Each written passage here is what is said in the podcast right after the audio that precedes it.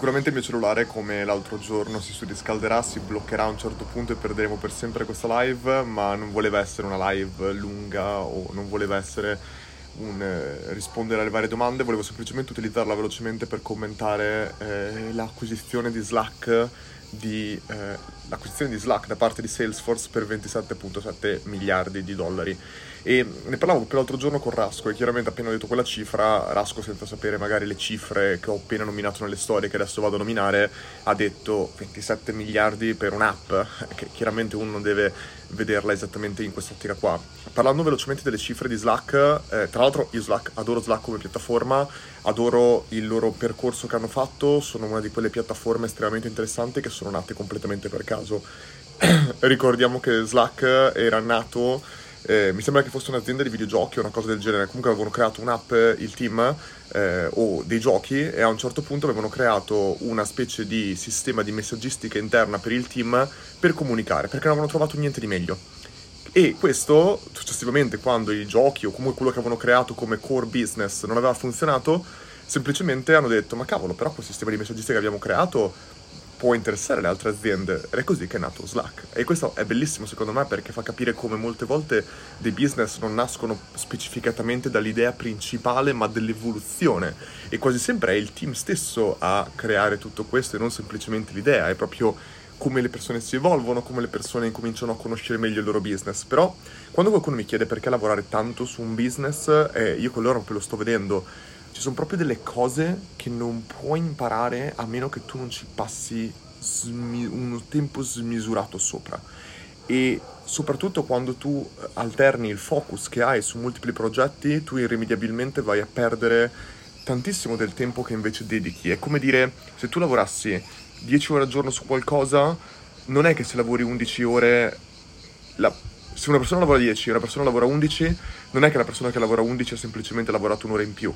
Quell'ora in più è come se ne valessero 5. Eh, è perché tu sei proprio stato immerso per 10 ore in quel business e quell'ora in più vale ancora di più. E questo vale per qualsiasi cosa, quando ti alleni un'ora in più, quando hai finito di allenarti, eh, ad, intendo chiaramente in sport e altre cose, sono tutte queste cose qua che secondo me contano. Ma ora commentiamo un attimo il discorso di Slack. 27.7 miliardi, come io leggerei l'acquisizione, questa acquisizione, questo prezzo in un'ottica di business? Partiamo dal presupposto che io non eh, ho mai lavorato in questo tipo di cose, in acquisizione, in eh, leggere revenue model in quel modo, eccetera, eccetera, quindi non prendete le cose come se io fossi un esperto di questo argomento, ma al tempo stesso delle considerazioni che io farei sono, prima di tutto guarderei il fatturato dell'azienda, che in questo caso qua sono andato a fare una ricerca, Slack è cresciuto, è adesso circa 900 milioni, l'anno prima 600, 900 milioni pre-Covid, dividiamo pre-Covid e post-Covid perché post-Covid è qualcosa di completamente eh, assurdo che eh, bisogna guardarlo chiaramente in una chiave straordinaria come è la situazione straordinaria che stiamo vivendo. Di conseguenza, pre-Covid Slack stava comunque eh, crescendo del 48% il proprio fatturato anno per anno ed era arrivato a 900 milioni, l'anno prima era circa 600 milioni, quindi stiamo parlando comunque di un fatturato importante. E il secondo numero che guarderei assolutamente in questo caso specifico è il numero di utenti attivi mensili, che sono 12, 12 milioni. E anche qua Slack è cresciuto negli ultimi anni da 4, è passato da 4 a 6 a 8 a 12, quindi sta avendo una crescita molto importante. Non ho idea di quali siano i numeri post-Covid, ma saranno enormemente più alti. E per ultimo, un altro dato estremamente importante per leggere il merging, l'acquisizione, è quello di, ok, questi 12 milioni di utenti attivi in quante aziende sono? 165.000 aziende sono all'interno di Slack, anche questo qua pre-Covid, magari saranno molte di più. Ora, se noi vediamo tutto questo, dobbiamo, questo qua potrebbe essere numeri che uno guarda in ottica semplicemente di un'azienda che acquisisce un'altra. Che magari potrebbe essere veramente un'acquisizione da parte di un'azienda che semplicemente ha un sacco di soldi e non saprebbe come utilizzare Slack come invece Salesforce potrà utilizzare. Dall'altro lato abbiamo Salesforce. Non ho idea dei numeri che hanno, non ho guardato il loro fatturato, non ho guardato altro, ma uno, una persona semplicemente pensando al business di Salesforce chiaramente può immaginare come possono avere accesso a un bacino di utenti smisurato come quello di Slack, numero uno. Numero due, possono avere accesso ai business, che chiaramente Salesforce è un mercato principalmente B2B facendo una pausa un attimo su quello che sto dicendo, pensiamo un attimo a Salesforce. Qualcosa di interessantissimo che è quello che anche Learn sta facendo, ne abbiamo preso spunto da tantissime aziende diverse. Salesforce è una di queste, Slack è un'altra di queste per altre cose diverse. Salesforce perché abbiamo preso spunto da loro per il focus che loro hanno avuto inizialmente su concentrarsi su un mercato B2C per arrivare a un mercato B2B. Questo viene definito in gergo consum- consumerization of enterprise, che vuol dire praticamente rendere dei grossi business enterprise dei consumer. Come hanno fatto questo? Si sono concentrati sul B2C, cioè sui venditori. Perché concentrati sui venditori e vendere direttamente il servizio ai venditori? Molto semplice, perché il venditore è l'utente finale di Salesforce. Se loro si fossero concentrati unicamente inizialmente sul B2B e avessero venduto alle aziende un tool da dare ai venditori, sarebbe stato completamente diverso il modo in cui il venditore avrebbe recepito il tool. Perché? Perché il venditore avrebbe visto, ok, l'azienda ha comprato un tool che ora devo usare per forza, che non ho idea se mi servirà oppure no. Cosa completamente diversa invece per come ha ricevuto invece il venditore che lui stesso in prima persona ha comprato Salesforce per se stesso. E nel momento in cui hanno creato un bacino di utenti molto vasto, Salesforce aveva accesso direttamente a dove lavoravano queste aziende e di conseguenza poteva dare dopo dalle aziende dicendo 10 dei tuoi dipendenti, dei tuoi venditori stanno già usando Salesforce, perché non lo compri per l'intera azienda, per tutto il tuo reparto vendita?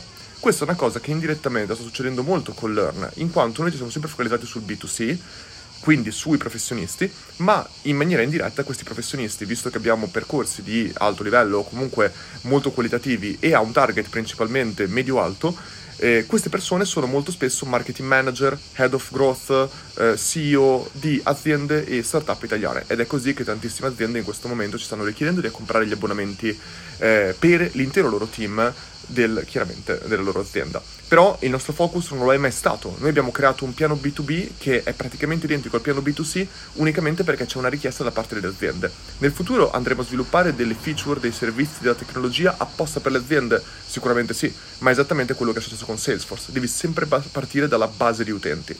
Se abbiamo compreso questo meccanismo qua di partire dalla base di utenti, questo è esattamente la considerazione secondo me che Salesforce fa nel momento in cui è intenzionato a pagare 27.7 miliardi di dollari per comprare Slack, perché tu accedi a una base di utenti.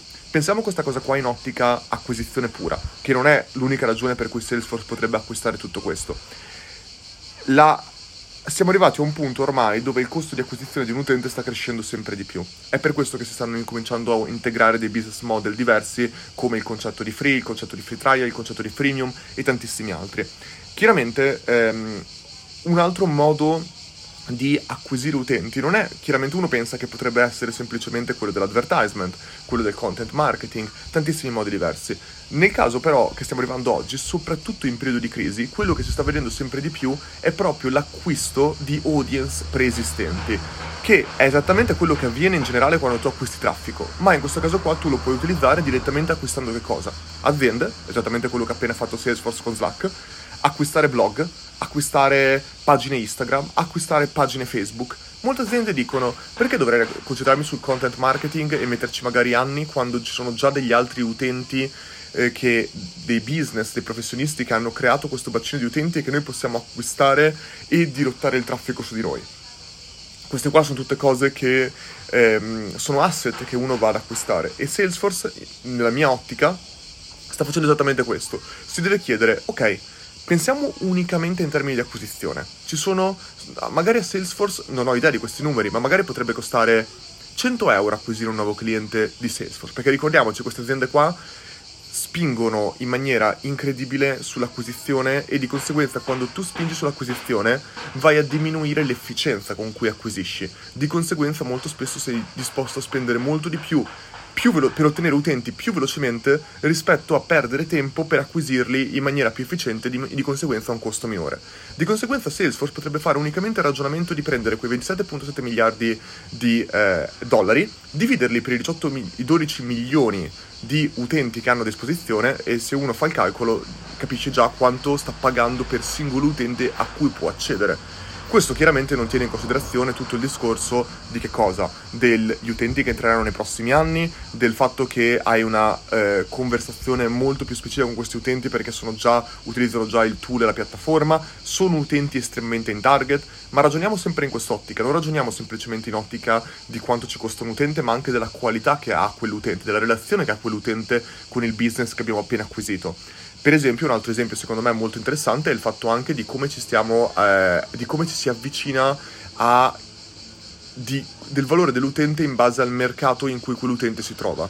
Slack in questo caso qua ha principalmente utenti di business, ha eh, proprio business veri e propri LinkedIn è un altro esempio di come ha molti meno utenti rispetto a Facebook, ma un utente su LinkedIn, essendo un professionista, essendo un business, ha un valore potenzialmente maggiore rispetto a quello di Facebook e quello di Instagram ha un valore minore rispetto a quello di Facebook. Per esempio, un utente TikTok ha un valore ancora minore rispetto a quello di Instagram e Facebook. Questi qua sono i ragionamenti che in generale farei. E di conseguenza Slack vede, eh, Salesforce vede questo valore degli utenti di Slack. È chiaro che se questi utenti di Slack, se Slack fosse stato un tool per la parte di gestire i propri investimenti, il proprio sistema finanziario, è chiaro che avrebbero avuto un valore ancora più alto e sarebbero stati disposti a pagarli ancora di più. Queste qua sono un po' tutte le considerazioni che si possono fare. Oltre a questo si può fare tutto il discorso di considerazione riguardo i dati.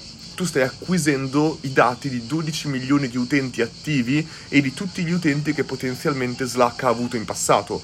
Tutte queste cose qua, se fai un'integrazione diretta, puoi, numero uno, dirottare parte di questi utenti e acquisire direttamente per Salesforce. Numero due, essere in grado di aggiungere dati all'esperienza degli utenti esistenti di Salesforce.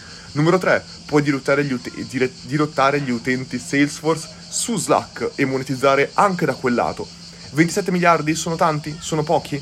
Non sono sicuramente io che posso dire queste cose, ma queste sono le considerazioni che io avrei fatto in quest'ottica volevo semplicemente raccontare un attimo come la vedo in questo di questa acquisizione che chiaramente è impressionante a livello di costo. Chiaramente poi ricordiamo un'altra cosa, che nel momento in cui tu acquisisci un'azienda acquisisci anche il loro valore in, in totale. Di conseguenza, essendo Slack un'azienda quotata in borsa, tu molto spesso vai a fare un acquisto di un valore molto superiore al valore reale perché questo acquisto aumenta di conseguenza il valore anche in borsa, anche il valore percepito agli occhi degli azionisti dell'azienda. Quindi potrebbe tranquillamente essere che tu l'hai comprata per 27 miliardi, magari valeva 10 miliardi, ma visto che l'hai pagata 27 il valore aumenta e magari il giorno dopo ti vale 20 miliardi quell'azienda e hai già recuperato di molto il valore.